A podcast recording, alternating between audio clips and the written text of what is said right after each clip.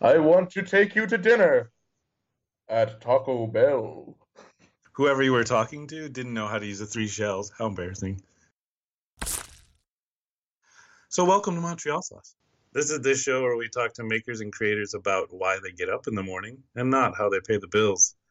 Hi, I'm Chris. I'm not a scroll, and uh, won't you please pay my bills for me? Um, my friend, fellow host, and possible flirkin who has a pocket universe in his stomach is Paul. Hi, Paul. Hi. I don't understand those references. Is it from uh, you know the new captain, the the new Yeah. captain we're supposed to be excited about? Okay, great. Yeah, the the new captain. That's right. I, I like this. The the new captain. Oh, captain, my captain. it's a Dead Poet Society remix. I love it. um, it's uh, it's 2019. I think this is season six. Techno tech. technology. That's kind of like Texas and technology together. Uh, technology is changing so quickly that we uh, no longer need to depend on the giants like Google and Facebook to host our data. At least that's my opinion. Um, our guest this episode is the editor of We Distribute, a site covering decentralization, free software, and more.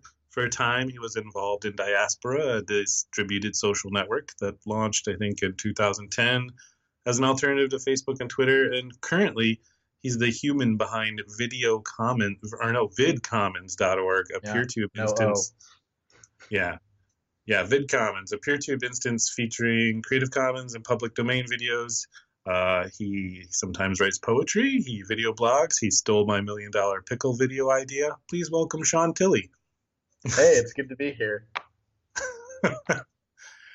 Yeah, I, I, I like when we do the big build up and then you're like, um, hi. Hi. Yeah. So, uh, Sean, give our listeners, my mom, an explanation of what decentralization is. Yeah. So uh, I actually have a prepared statement. Um, so I guess a good way to start off with this is to kind of understand the history of the internet. So the internet was like this really crazy thing in terms of its development and the amount of people that latched onto it. It was sort of like this sort of free flowing system of information where people around the world could suddenly connect and find things and connect to each other and it was like very much like the Wild West. It was very sort of anarchist in the beginning, in the sense that you know you look at GeoCities, for example. People just like made web pages about random stuff. They made web pages about lists and pictures of cats, and uh, you know not much has changed since then. But I think like one fundamental difference is that the way the internet operates today is different than what it used to be. So I think like when, when we look at the sort of primordial beginnings of the internet, we can think about uh, a couple of things. We can think about IRC chat. We can think about uh, Usenet mailing lists. And my favorite, of course, would be uh, bulletin board systems or BBSs. Uh, actually, I just uh, picked up a great documentary about this that happens to be Creative Commons. Um, it's called BBS, the documentary. I really recommend watching it. But my point is that in the earlier stages of the internet, in the early 90s, you know, there are many pockets of uh, a widespread communication network that was run entirely by volunteers. You know, anybody with the money and the resources and the time could just set up their own little thing and they could communicate out to other people and other people would be drawn to that. That would be like their little form of community. You know, you could think of that as a, as a building, as a church, you know, it, it, it's something that exists for people to come to and meet each other and connect. So bulletin board systems hit this really interesting milestone in the early 90s where this thing called FidoNet was created. And FidoNet made it so that different unique individual bulletin boards could connect to each other and people could send messages from one system to another. Uh, it sounds very much like email, and in a lot of ways, it's kind of a precursor to a lot of things that are happening uh, in the Fediverse, uh, in the federated social web right now. Is that all these people could suddenly connect together, and there were a lot of new use cases that came out of it that people hadn't seen before. Uh, you know, people could report on breaking news uh, before it had been fully reported by uh, different news institu- institutions. Uh, people could act as a bridge between multiple countries, which at the time was an entirely new thing. Uh, you know, people, uh, soldiers serving in Iraq, for example, during Desert Storm, the original one, could suddenly reach their families back in the U.S. through this bulletin board system that's entirely ad hoc, entirely volunteer run. And this is like an amazing uh, achievement for the time. And so, as the internet has continued to grow and change, a uh, really remarkable thing that's happened is that a lot of those things have kind of died on the vine. A lot of these things have become uh, walled gardens where the same kind of interactions fundamentally happen, but the nature of the walled garden is that you can't communicate outside of the approved network. Um, a really good example of this that I think kind of explains the concept more in general is that during the great migration from MySpace to Facebook, there was a rather remarkable moment where everybody's list of friends was kind of split between two different services. So there, you know, half your friends would be moving on to Facebook and deleting their MySpace accounts. The other half were like, no, we're going to stay here. So like an interesting thing that happens is you sort of realize these two groups of people can no longer communicate. And the only reason that's actually happening is that it just goes against the interest of those individual networks. They say, like, actually, you know, we make more capital by concentrating all of our people in one place. So this is a model that's largely dominated how the internet works and operates today, especially from the, the standpoint of profit. Uh, Facebook and other kinds of entities like it, uh, they get a lot of money and a lot of revenue, not just from advertising and selling your data, but also keeping your attention span focused within their domain so that you're less likely to navigate away from it. So it has all these like interesting sort of peripheral effects on how an individual person uh, uses the internet nowadays. And I think as an element of surveillance capitalism, uh, a lot of people's private information and a lot of things that pertain to an individual's users' experience of the internet uh, ends up either getting sold as a package for data for advertising firms, or it becomes sort of a backdoor to spy on people's lives. And so to draw into conclusion, like the whole thing about decentralizing the internet again is not necessarily creating a new state for the internet to be in. It's rather a return to form where we can have the old internet that was great, that connected people, that allowed people to build new things and hooks things together and have a great experience. It's also about doing that in a way that feels coherent and modern. Yeah, yeah, yeah, yeah. That's a lot to unpack, but I really like you know, I never thought because I, I lived through those days. Uh, back in my day, um, we yeah. we we would back in my day we'd we'd download like a, a two megabyte uh, two megabyte file over a 1200 baud modem from a BBS, and your mom would pick up the phone, and you were boned because it took four hours to download two megabytes. Uh-huh. So, hey, someone's got to order pizza. Yeah, but it it uh it's also like one of those things like uh, uh, I make jokes about old man voice there, but uh, it's also one of those things where it was new to me at the time, but you had to have, I guess, a higher level of knowledge even to get to the bulletin board. I'm not trying to right. be a Linux snob, but you had to have a higher level of knowledge. So then you also didn't take it for granted. I guess this is where I'm feeling like an old person.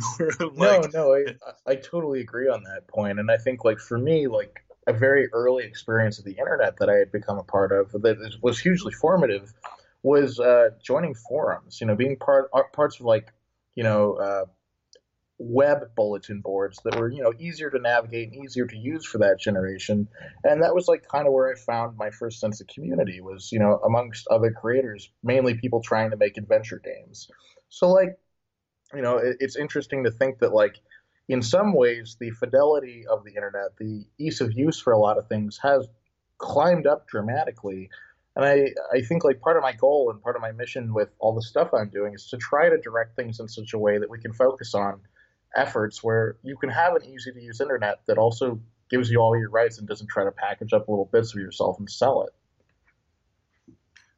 And I also got stuck on your uh, your terminology, the Great Migration from MySpace to Facebook, because now Paul has mentioned several times about making small animations of clips of our shows, and now I just want to, you know, put like yeah, poor Tom like a, Tom from MySpace yeah. like in like a European like uh, leader king role, and everyone's migrating to the U.S. for freedom. Um, yeah, now I was like picturing like a cattle drive with like lots of downtrodden, frustrated people walking across the Great Plains. yes, right. um, I love that you said like community a bunch of times because I, I really think that that's what, in my opinion, um, that's what we're experiencing like with like Twitter and Facebook and um, as you said, like the great term surveillance capitalism.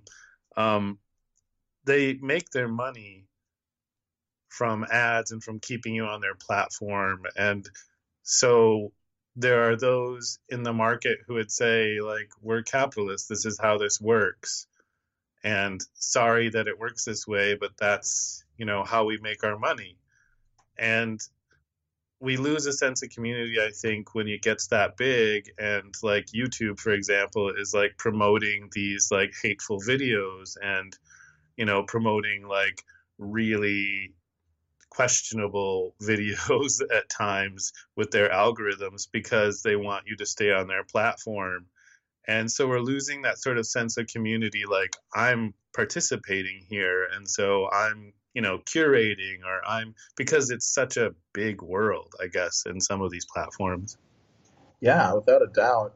And it's interesting to see like I think no matter where you go in a closed system or an open one, like you end up with little micro communities inside of it. You know, there are like people that just troll Facebook groups all the all day. And when I say troll, I don't mean like aggressively. I mean like are there people that just like share memes in Facebook groups and Facebook pages, and that's like a whole community in itself. Right. So it's interesting to see how that plays out in different places. Uh, Reddit, for example, has extremely obscure niche subreddits that like are not even necessarily grounded in reality and do it to be quite silly.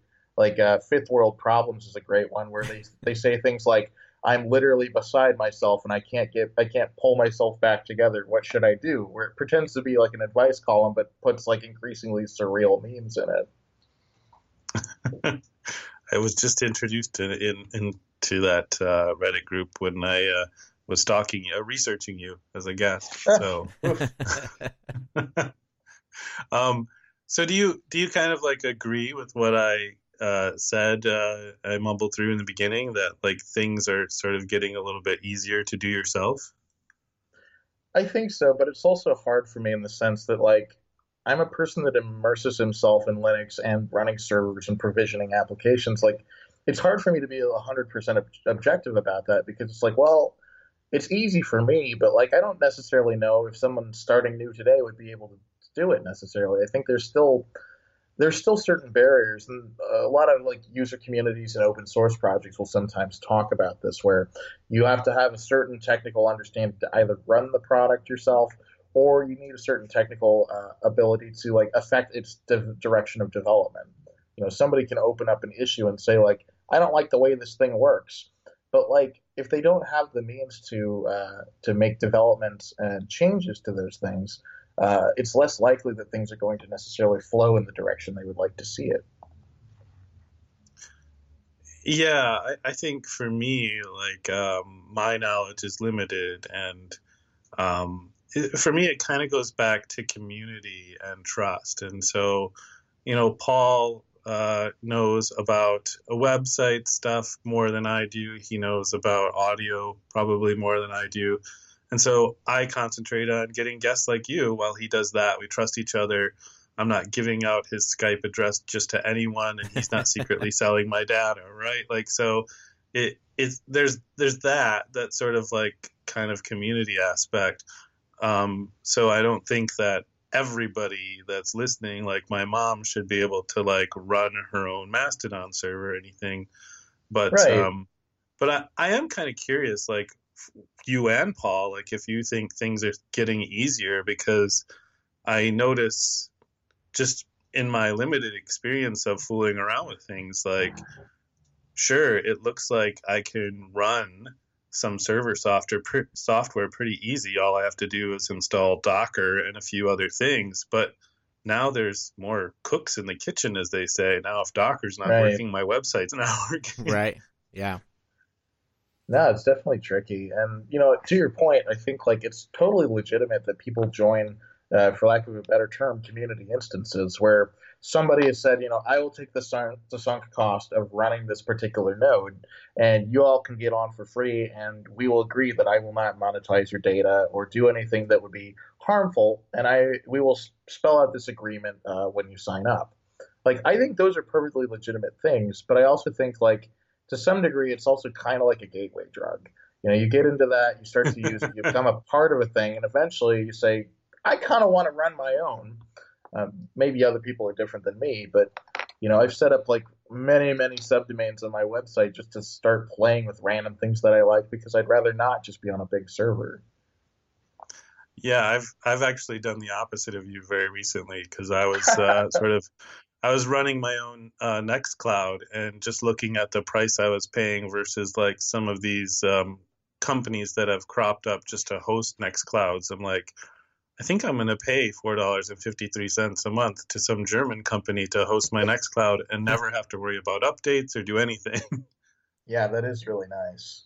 That I mean, that's Yeah. the other side of it, where it is getting easier on some level. Is um, there are there are other companies out there that are, I think, more trustworthy and have more open policies about, you know, this is what we do to safeguard your data. This is how we encrypt it, and you can host your Nextcloud instance or whatever that thing is with us. We know how to, we, you know, we've we've turned it into a couple of clicks, so you can set it up. It's your instance. It's not our data and if you want it you know you can we will send it to you uh we don't it's not about selling that for us because you are our customer um our customer isn't you know some credit card company that wants to sell you on you know their latest interest rates it's not Oh, some God. retailer that wants to know what things you're interested in so that they can market to you better you are the customer and we're going to sell that to you Well, and it's an interesting inversion of like a lot of relationships uh, that,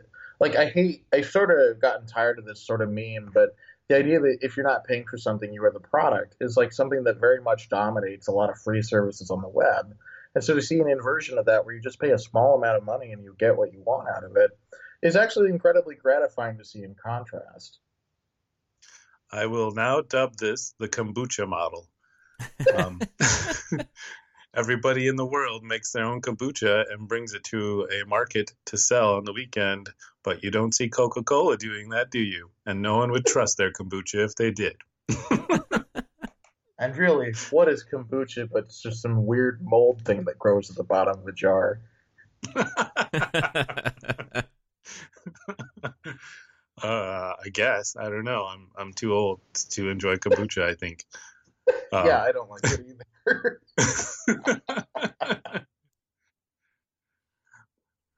yeah, it's um, yeah, I find it an interesting thing because I I feel like at the same time that the centralized sort of larger companies that are trying to get their market share are edging in, they're also sort of and maybe that's just my perspective, but it seems like they dumb things down, right? So that it does seem like a very large leap from me to like as a person who doesn't know anything to just simply sign up for Dropbox than it does to sign up for even a service that hosts Nextcloud because you know there might not be necessarily the documentation or whatever because it is more of a volunteer run project or not as huge and has a lot of money as Dropbox. It's interesting. Do you feel that Yeah. way too? That that sometimes like things are like dumbed down for users? Well, it's interesting that you put it like that. I, I think it's an interesting challenge between self-hosting versus using a cloud service where you kind of have to ask the question like how much control are you willing to uh, either hold on to or, or, or let go of in exchange for uh, convenience and how much of a, how much control do you want to have over your experience? You know for example yeah you could absolutely use a hosted instance of nextcloud that a company is using and that's a totally legitimate thing. But what if you're a plugin developer that wants to develop a unique plugin for your instance? Like if you're hosted, it might be a little bit more complicated getting your bespoke plugin into your Nextcloud instance because you don't really have access to certain parts of it, uh, depending on the cloud service. Yep. Yeah, that's that's very true, and and um, and it's it's interesting too. I think we've talked about it on the show a while ago. Like, um, one of the reasons that I left WordPress um, is that I didn't know enough of it. I knew enough to get myself in trouble. I knew enough to customize themes and to make changes, but I was dependent on said plugins to do a number of other things. And each of those plugins had their own CSS. They had yeah. a callback to Google or Facebook. And so it's like when I would go to websites that test your website, it was like my website is loading like 50 things before it actually gets to my web my content. Yep. Yep. Yeah, and, I'm I'm in that hell right now, just trying to run We Distribute because I'm like, oh well, I'll just put it on WordPress. You know, there's a plugin to make it talk to the Fediverse. That should be easy. And then I'm like, you know, in the weeds trying to develop stuff, and I'm like, hmm, how do I solve this one problem? And you get like 20 articles from like random random websites that are like, oh well, you should use these eight plugins. Right. Right. And it's like you don't really get actual advice as to how things work beyond like some vague tiny stub of a document. You're like, well, th- this is really frustrating and awful. Like, I have to do everything. Yeah, yeah, it's akin to uh, it's akin to you know I had a JavaScript problem, so I put in jQuery and then I wanted to do five other things, and so I installed five more jQuery plugins that do right, those things. I, and, and then I rewrote it in React. And yes, exactly. And then I rewrote it in React, and it uh, even though it was React and not jQuery, it was still seven megabytes smaller. So yeah, but it's modular and it has asynchronous concurrency. All the different parts work together now. Right, right. yes, uh, mom. Mom's not in the the uh, chat room, but in, she's uh. here in spirit, and I know mom is saying, "I don't know what they're talking about," and me neither, mom. I think jQuery is a website where you go and you buy really nice clothes. One day it will be, Chris. One day it will be. And Sean and I will be so much happier, I think. Yeah. I thought jQuery was a place where all the queers named Jay met. oh, nice. I like the idea that like Facebook or jQuery or something gets so big that it's like um, Demolition Man, where like every restaurant right. is Taco Bell. Yeah. I was yep. just talking the other day to someone about this, and I was blown away that they had not seen Demolition Man. Really? Oh man, I want they don't to know take you to dinner. the three shells at Taco Bell. you, whoever you were talking to didn't know how to use the three shells. How embarrassing! Yeah, I know. We all laughed. uh, yeah, what a great film. Put it on the list for Film Frown's good films we'll watch. There you go. Perfect. Um, so, so you kind of hinted to it before, and I'm just bouncing around in my notes. Um, you said you've played around with many subdomains. Makes it hard to uh, makes it hard to research you when you're playing around right now with Funquail. Um, yeah. your Hubzilla is gone. Um, yeah. So a funny thing about that, uh, I've been a huge advocate of Hubzilla for a long time. It's basically like, what if you um, so, like, what if you took a content management system like, you know, WordPress or Drupal, and then you made that have a baby with Diaspora, and then you added Nextcloud on top of it? So, like, it's like a really hard to market, like, kind of crazy product that does everything, and I'm really fond of it. But I let it kind of just run in the background for too long, and it ate up all of my server's storage, like, just holding on to like random public statuses forever. And it was out of date and I couldn't update it and it was just like broken in so many different ways and the whole thing was just like I looked at it I'm like I don't actually use this. This is taking up like 150 gigabytes of things that I don't even care about anymore well yeah that was my my question was like mm-hmm. um I wondered if you even I wondered if you even knew like how many online versions of Sean do you think you've destroyed while testing so many different things? Oh God! So there's like a running joke, uh, at least in some of the earlier uh, federated communities, where like someone will have like five or six different accounts, and you know, people will joke like, "Well, which one should I mention when I actually want to talk to you?"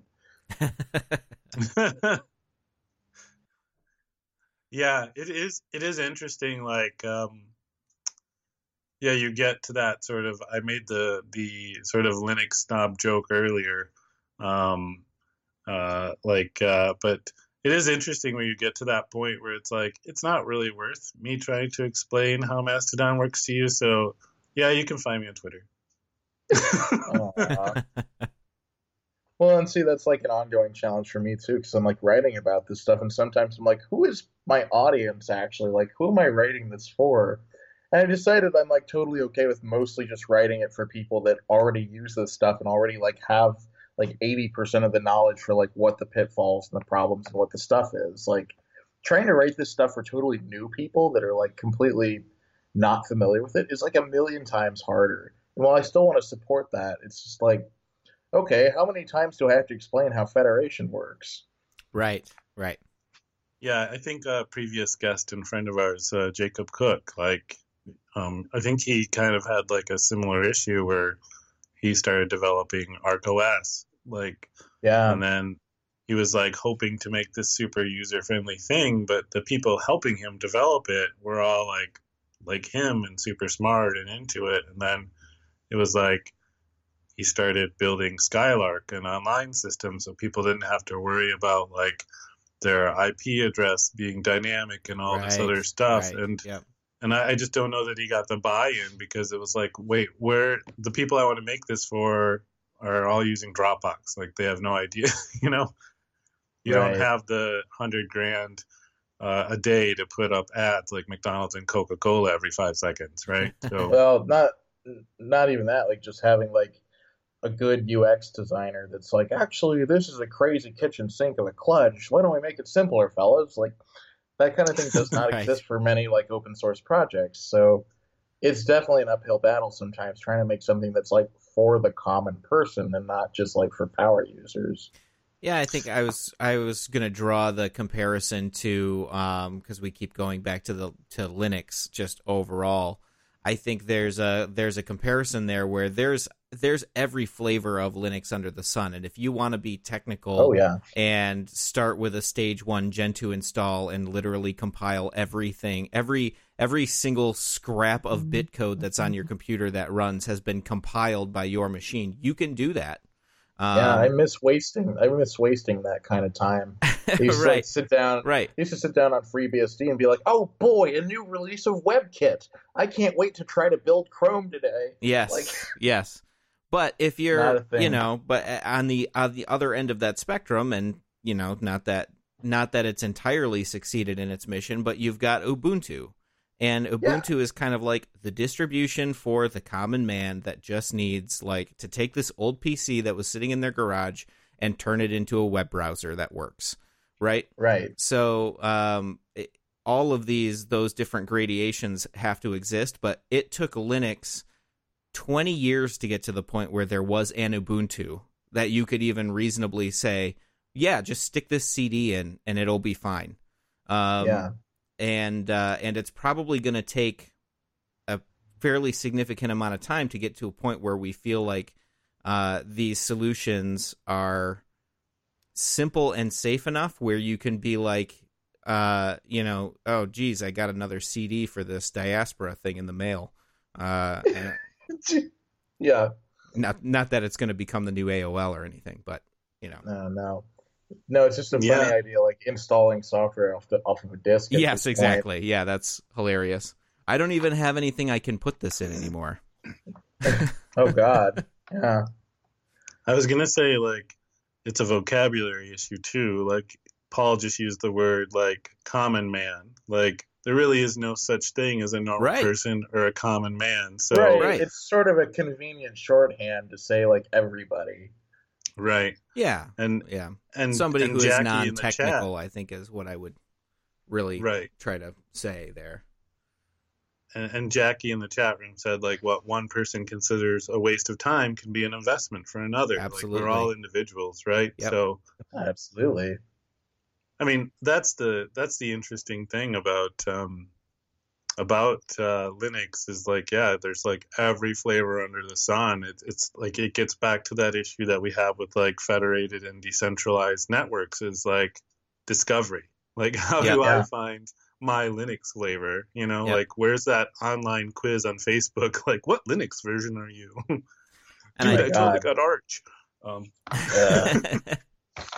and so I think it's we're interesting. Oh, go ahead. Uh, I, I think we're just kind of still in the early days of like there are individual pretty good products that solve a lot of these uh, individual niches like what's your dropbox replacement and what's your social network replacement and what's your uh, you know x y and z of a cloud service that is centralized what's your good way to use what's your way to replace email for example uh, Yeah. rather than using gmail or just facebook messaging or something like that um, and those in some of those individual solutions exist and work really well in and of themselves and now we're having a second layer where it's like okay now you have a hubzilla kind of a thing where it's a project that kind of bring tries to bring everything together and tries to get it working and then there's going to be yet another abstraction at some point where somebody comes in and says hey i have some you know kind of design and user experience chops and we need to turn this into something that you know more non-technical people can set up fairly easily and just know oh yeah i can hit this button and pay five dollars a month and i'll have all of those services set up and they'll work really well and it's going to be Yeah. fairly clear how i need to you know federate it with some uh, somebody else's service as well Well, yeah, and it's interesting that you describe it in so many layers. Uh, I would say, like, you know, we keep coming back to these two subjects, but I think, like, in a lot of ways, the experience of Linux and the experience of like federated technology is like very similar. And I think like one common thread that I definitely see between them is like, I don't know if you've ever tried to get someone to install Linux. You know, if, if you've ever like been an evangelist, like when you have that experience, and you're like, oh, this is amazing. I should tell everyone and get them to use it. Like, I've tried to get my friends to use Linux before, and like almost all of them, save for like a couple of people, have always switched back to Windows or Mac. And I think like it's a very similar case with trying to advocate federated decentralized technology because it's like a lot of people don't understand the value of why you would do it. A lot of it's like complicated and quirky and weird, and like you know, it's like very hard to sort of sell uh, individual values on these kinds of things. You can say like, well, it's better for privacy, or like, you know, well, you know, it gives you more freedom in some kind of fundamental way. But it's challenging to like actually come up with a value proposition that appeals to common people. I keep saying common people, just, just appeals to the, the population in general that uh, goes beyond like some of the core philosophies that we find to be important. Sure, and we're we're not doing any favors when we adapt that sort of like, oh, you use Yeah. Windows, right? Like, But if but if, Right. if you want to get more Linux people into the Fediverse, that's easy. You just say it's like Linux. Yeah.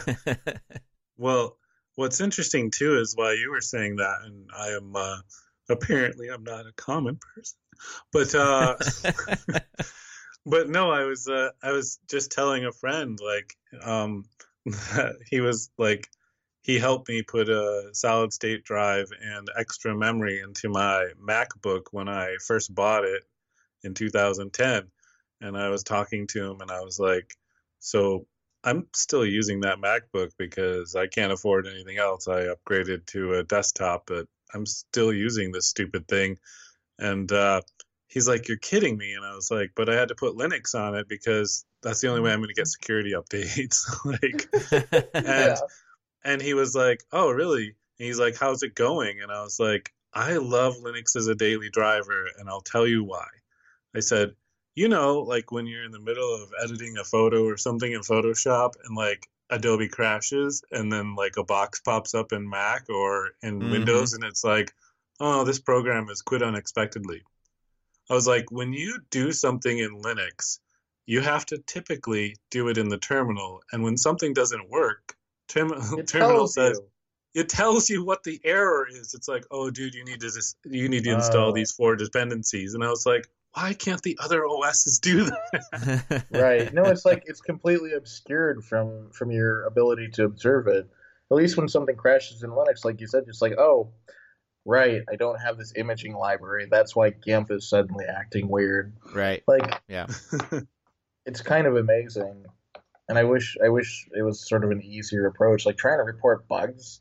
Uh, you know, I work at a company that's entirely built around having tools to make it easier for people to report bugs and mm-hmm. figure out when failures are happening in software. And it's like kind of amazing that like you need all these extra tools just to get that information out. Otherwise, it just lives in some log file somewhere that most people can't access. Yeah, yeah, it's bugs. Bugs are interesting too because like you, you know, I I've I don't know enough, so sometimes I'll try something out and I'll like share my experience on GitHub and be like, "Oh, this is what happened to me," and people are like, "Yeah, that's not a bug," and I'm like, "Okay, sorry, sorry, sorry, sorry, sorry." like, you were supposed to do that. I, yeah, I, I didn't know that that's what was supposed to happen. I'm sorry, but like, yeah, it's interesting. Like, I know you have to like you definitely have to have like a, a, system, which is exactly why you work where you work. But it's it's interesting. like one man's bug is another man's feature. Feature. Flirkin. yeah, that's we not also... a bug. That that's our crash application feature. You just hit it accidentally. I have to say I loved your description of Hubzilla because I actually had like a question mark next to it in my notes because every time I went and looked at yours or others, I was like, I don't quite understand what this is. oh, it's a social network. Well, not exactly. Hmm, it's a group messaging platform. Well, oh, it has like calendars and shit. Uh, well, hmm. I feel I feel similarly similarly. Hi, words. I feel similarly. I'm going to say it again. Look at that uh, about Socialhome. Like I think it looks yeah. cool. I think it's really neat, and I'm trying to figure out how I would use it. And I guess maybe I wouldn't, so I haven't played with it. yeah, I've been trying to review it, and I think it's a really interesting and promising thing. Uh, I'm not like a big fan of like Pinterest style grid applications, but I, I'm sure someone out there really likes them. And Jason's like a really nice guy, the guy behind the project. Um, so you know, I, I, whatever. Like, I'm more than happy to see that as a part of the Fediverse too, and he's trying to build it, and he's working on making it connect to Mastodon and other services. So that's like all really good stuff. So you kind of hinted on it, like you you got sort of. Do you think like your involvement with smaller communities and forums is kind of how you got into sort of decentralization? I mean, that's kind of a stretch, but it definitely got me into online communities, like especially like kind of niche ones that are focused on like topics that people feel extremely passionate about. Like game development was a really fun one because you have all these people trying to like you know d- design little dreams that they've had, and like they take different like academic approaches to like coding things and making puzzles and doing art and animation. Like it's a multidisciplinary kind of community, and so like a lot of people end up having like really interesting approaches and opinions on how to do that stuff. I think, like, uh, in a lot of ways, the online Linux community uh, sort of mirrors that. Maybe not exactly in terms of what's being made, but the many approaches, many opinions, and uh, a, a, niche community elements are all things that have like been become very attractive to me, especially as I've like also grown very passionate about those kind of domain subjects. What were uh, what were some of your early communities that you uh, that you liked being a part of? Yeah, so uh, Adventure Game Studio uh, that's one of my favorite uh, web communities. Um, also, um, there were a lot of people that liked to do remakes of of uh, commercial games, so that's kind of an interesting thing. People would like basically volunteers would get together on the internet and a lot of them uh, were doing this in an age where there weren't like publicly accessible tools for source code management. So people were like using like private sections of forums to like upload links to like uh, files that they were working on. And so people would like upload sprites and stuff and someone would download them and put them into an editor. And like it was just a very messy process but that was just how people built things right. in those kind of communities back yep. then. And so people like ended up making like faithful recreations of things like uh, old EGA DOS games in the early 90s. So some people were like crazy about that kind of genre, and they're like, hey, somebody's remaking Quest for Glory, and it's in VGA like the later Sierra games. And people lost their minds at that. They're like, oh my god, this is so cool. Someone would release a screenshot of like the latest development build, and people would be like, oh my god. This is the sweet manna from heaven that I've wanted all along. it was just a really, really cool community, and I think like that kind of like coming together to build something and make something together and give it to the world is one of the coolest things that you can do on the internet. Yeah. One of one of mine was uh, so in uh, in high school I was very into the uh, the various graphing calculators that were used by students in math class and uh, one of the communities that I followed online was uh, ticalc.org, oh which God. was literally a community based around how to hack these uh, these devices to get them to run, you know, basically the assembler because the chips that were in them were either the Z80 or the 68K chip. Um, Oh, wow. and if you could like if you could build using their assembly language then you could write basically games for these uh, devices that were actually fun and interactive and and interesting to play as opposed to the games that you could build in you know t the calculators built in programming basic language where it's like oh yeah this is i could i can make zork in this but i can't really make Yeah. like you know uh, something that looks like Wolfenstein 3D. But then you'd go on to ticalc.org and it would be like, yeah, download this image and you'll be playing Wolfenstein on your TI-82 in math class. And that was That's like mind blowing. it was it was crazy. They would find hacks. Basically, they were hacking the um, you know the built-in software and trying to find uh, ways that you could get the get the program loader trick the program loader into actually running full-on machine code, and it was it was really fun and interesting.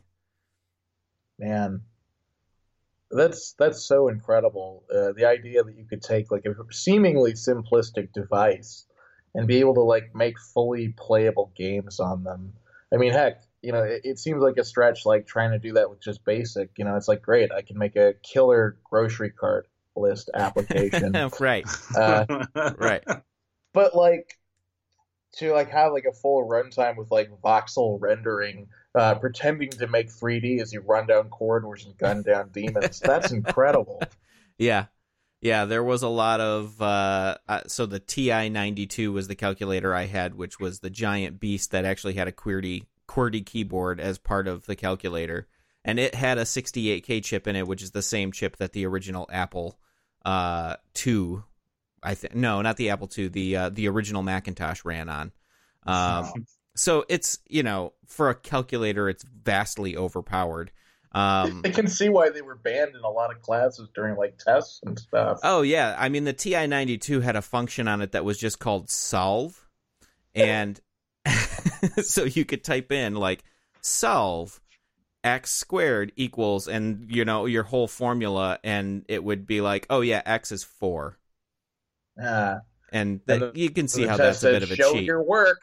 yeah, yeah, yeah. The professor says, "Show your work." So you do a YouTube video showing you typing in "solve" into TI ninety two. Yeah. but it, yeah. Anyway, the, that was that was one of my early ones, and you'd mentioned GeoCities before, and that was certainly the very first website that I ever posted was a GeoCities website. Yeah. I was a little sad in the sense that uh, I used to have like a freewebs.com account. and That was like my first taste of like having a personal website. And I'm really sad to say that that small embarrassment does not exist on the internet anymore.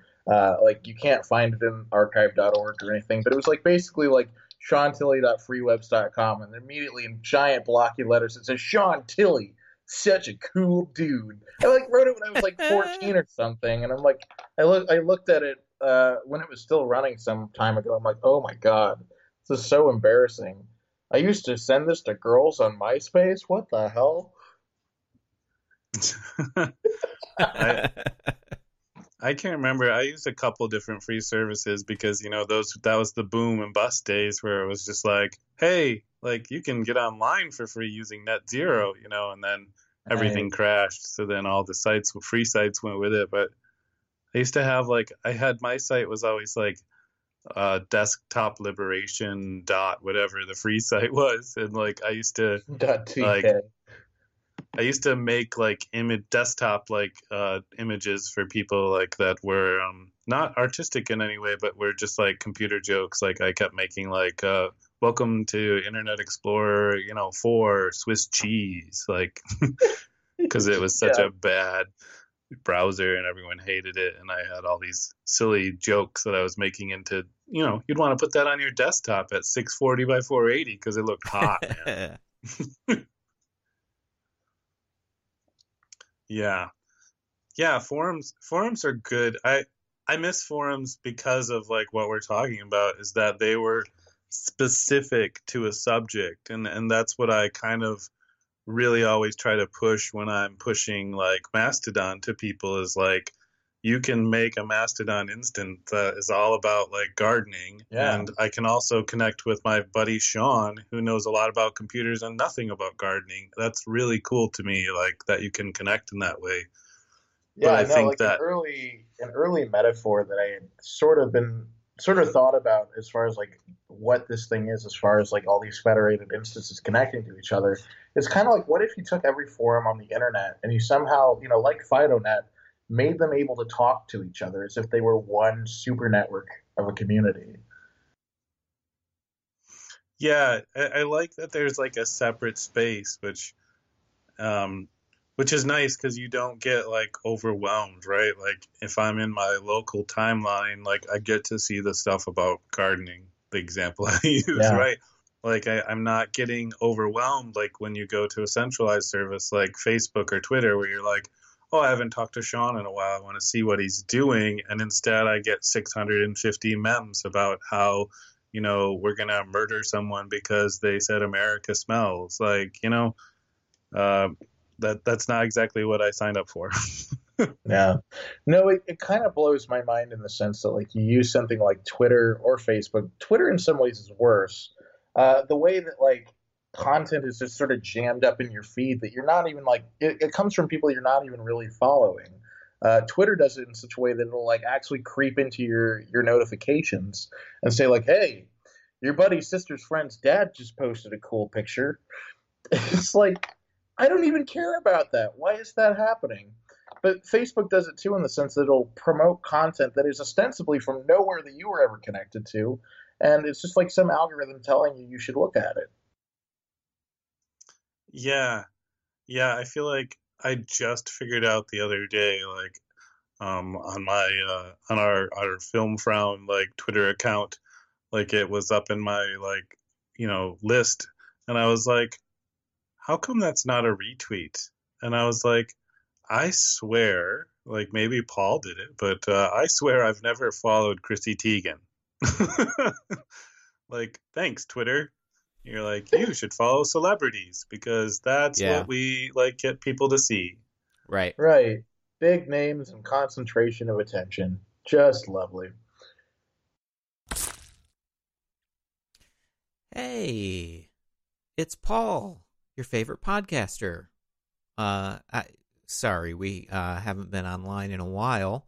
Um, and uh, we had some shows that were in the can from, oh, this was almost exactly a year ago. Uh, so I decided uh, to sit down while I'm in quarantine uh, and, uh, you know, get some stuff edited. So here you go. Uh, here was part one of our episode with Sean Tilley. Uh, super, super excited to get uh, episode two edited and out the door. Uh, in the meantime, I'm at Paul D. Uh, my buddy Chris is uh, at Sick Days, S I K K D A Y S. And uh, I'm sure Sean's online too. And if you want to find him, you should check out the show notes at montrealsauce.com where we've got links to, uh, you know, the different social media presences that we all have and you just heard about. Uh, yeah, that's it. Uh, happy 2020. Uh, I hope while you're hanging out, uh, probably socially distancing yourself, uh, that this episode of Montreal Sauce was both a surprise and a delight. Uh, we're going to try to get some more out the door on a more regular basis. I've got um, at least six more episodes worth in the can, ready to be edited. And uh, Chris and I are working on setting up some new either Montreal Sauce or Film Frown coming up soon. So uh, we'll talk to you, or we'll be talking at you pretty soon. Bye.